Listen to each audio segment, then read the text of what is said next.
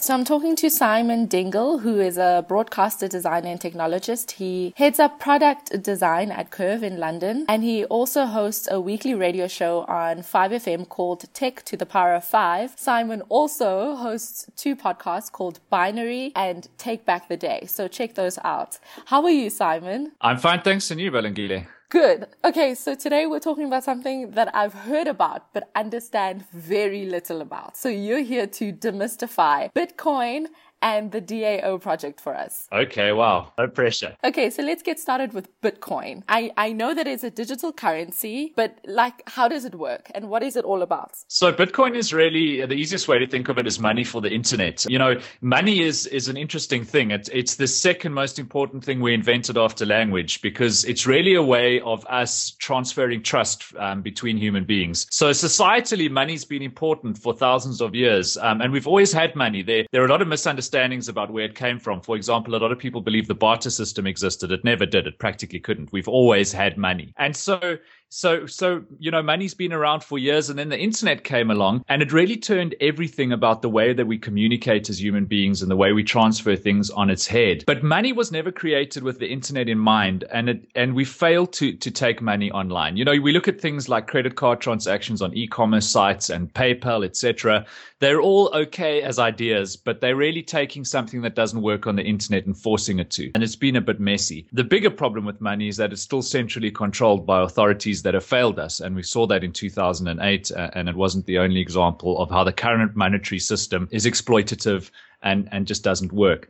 And so what Bitcoin is is for the first time we've imagined not just money but trust for the internet, and more importantly, it's decentralized. So it's it's a ledger, uh, and you know what a ledger is? It's just a, a, record of transactions, really. But it's decentralized. It's open source. It lives on millions of computers around the world. And whenever I do a transaction, so if I send you some Bitcoin, those computers all need to agree that I sent it to you, and then verification comes from the network. And that verification happens through uh, a network called the blockchain, and the blockchain is really what powers Bitcoin and vice versa. Another misunderstanding that's quite common these days is it's become fashionable for people to say, oh, yes, well, you know, the blockchain uh, shows a lot of promise, but we don't need Bitcoin. And that's a misunderstanding. It's like saying that you want ice, but you don't like water. The blockchain doesn't work without Bitcoin. Bitcoin is the unit of transfer on the blockchain. You can't do anything with the blockchain unless you're doing it with Bitcoin. Uh, it, it's also very uh, handy for, for central banks and, and other old world monetary authorities for you to believe that Bitcoin isn't important, but the blockchain is because they plan to build their own blockchains, which they will be failing at in the next 10 years. But to, to bring it back to a simple explanation, Bitcoin is money for the internet. And so, from what I've read up about Bit, uh, Bitcoin, by the way, um, this launched in 2009. So, it's been a while since this thing has been around and this concept has been around. But what I've read is that it's anonymous, right? And because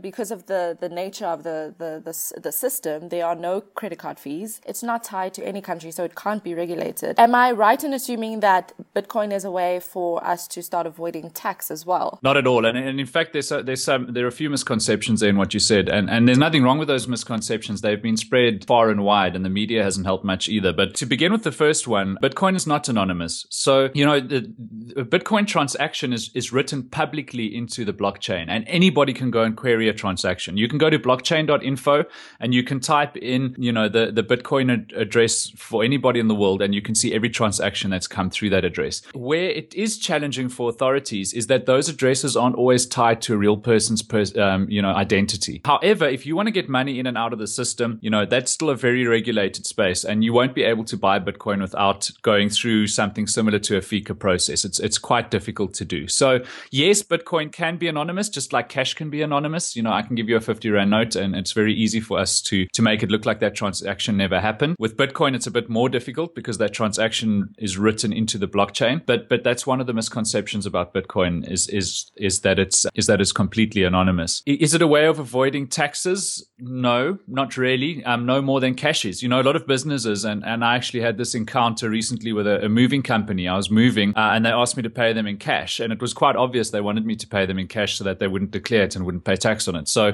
tax avoidance has always been really simple. I would argue that a system like Bitcoin, if applied properly, actually makes it more difficult to avoid tax, not easier. The problem right now is the tax authorities don't understand Bitcoin, so they don't know what to do with it. They're kind of standing with their hands in the air. And so they're kind of just ignoring it for now. And as you alluded to, you know, it's very difficult for regulators and legislators to stay relevant in this world. We've seen a similar thing with Uber, right? It's a self-policing system. It actually doesn't need regulators' involvement. It doesn't need an authority to protect consumers. The network protects the consumers itself. And so they don't know what to do about it. It takes them three years to get regulation written anyway. So by the time they wake up, it's too late. And the system has changed anyway, or another competitor's entered the market, or the world has moved on. So we're increasingly seeing regulators become irrelevant. And, and Bitcoin is another example of this because Bitcoin is a self-regulating system. It's, it's, it's, it's designed not to need central authorities. And so the central authorities are actually relevant now. They just haven't caught up with that fact yet. All right. So let's segue into the Decentralized Autonomous Organization, also known as the DAO. What can you tell us about that? I'm very excited about the DAO. I think, I think this is really, um,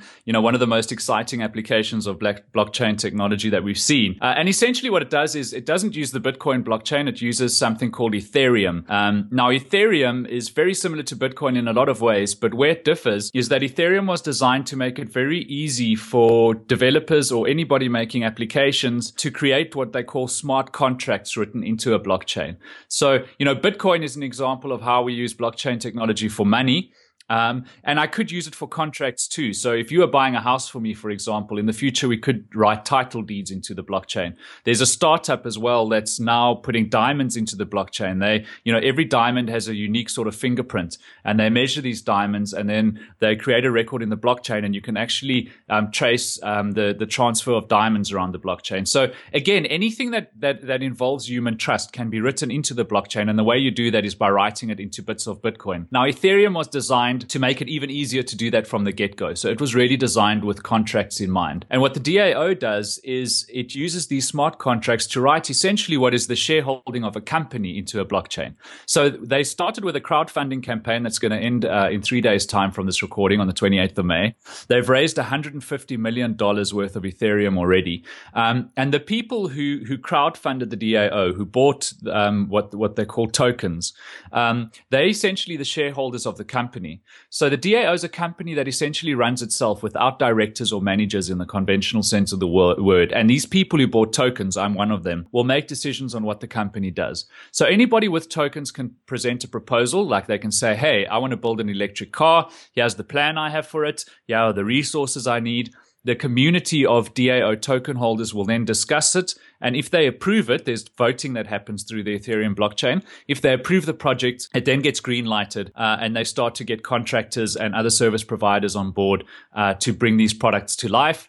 The products then get sold, just like any company sells products. The revenue comes back to the DAO. Uh, it gets spread back to the token holders, just like regular companies spread their profits back to shareholders.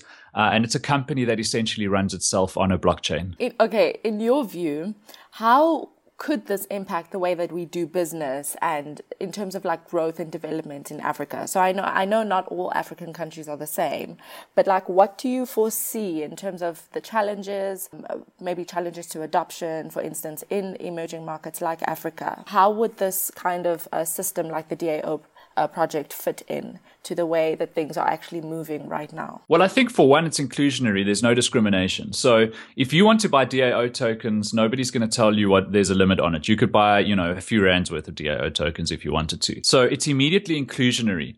I think it also, unlike traditional businesses, doesn't rely on exploitation. And, and, you know, that's, that's an extreme view and a lot of people roll their eyes, but but it, it's true that that most big corporates today rely on exploitation of some form, whether it's in the lower ranks of the company, whether it's on their consumers. I mean, I could literally carry on all day about how big banks rely on exploitation for their business. The other thing that that they rely on is is making inordinate amounts of profit to prop up the lifestyle of a few people at top of the company who like flying first class and driving Rolls Royces and owning more houses than any human being could possibly inhabit in a year. And those rich do douchebags at the top of conventional corporate companies cost those companies a lot of money in bonuses, in salaries of millions of dollars that uh, God knows what they do with it. It's not philanthropy for the most part. I can promise you that. And the DAO cuts all of that guff out of business. It takes those unnecessary old dinosaurs and their private jets out of the picture. It doesn't rely on exploitation. And it also doesn't have rules about who can be involved. It's a very simple transactional model. You buy tokens and you vote using your tokens. And it doesn't matter who you are, you can do that. I think it also lowers the barrier for people who want to create products. You know, if I've got a good idea for a product now, there's a whole lot of hoops I need to jump through to either get a big company to to back it or to buy my idea, to uh, convince investors to get on board. And, you know, that relies on a lot of BS as well, frankly. And I think what the DAO does is it, in a very objective way, allows anybody to bring those ideas uh, to an organization that can make them happen. And those ideas will be heard, they will be discussed, and they'll have a chance in a very sort of uh, democratic way. So I, I think it changes everything. I think it's inclusionary and I think it's massively exciting for economies in Africa. Uh, again, the DAO is just is just one DAO. It was invented as a platform, so you could have multiple DAOs. You and I could start a DAO today and start selling tokens for it and start making things. So it's it's it's it's very exciting and it's something that anybody can do. Okay, well, I'm shaking. I don't know if it's from intimidation or excitement, but I'm so happy that I had the chance to talk to you, Simon, and thank you for breaking this down for us. It's a great pleasure. Thank you. So we just heard from Simon Dingle about Bitcoin and the DAO project. Keep up with Simon on Twitter by following him at Simon Dingle. That's D I N G L E.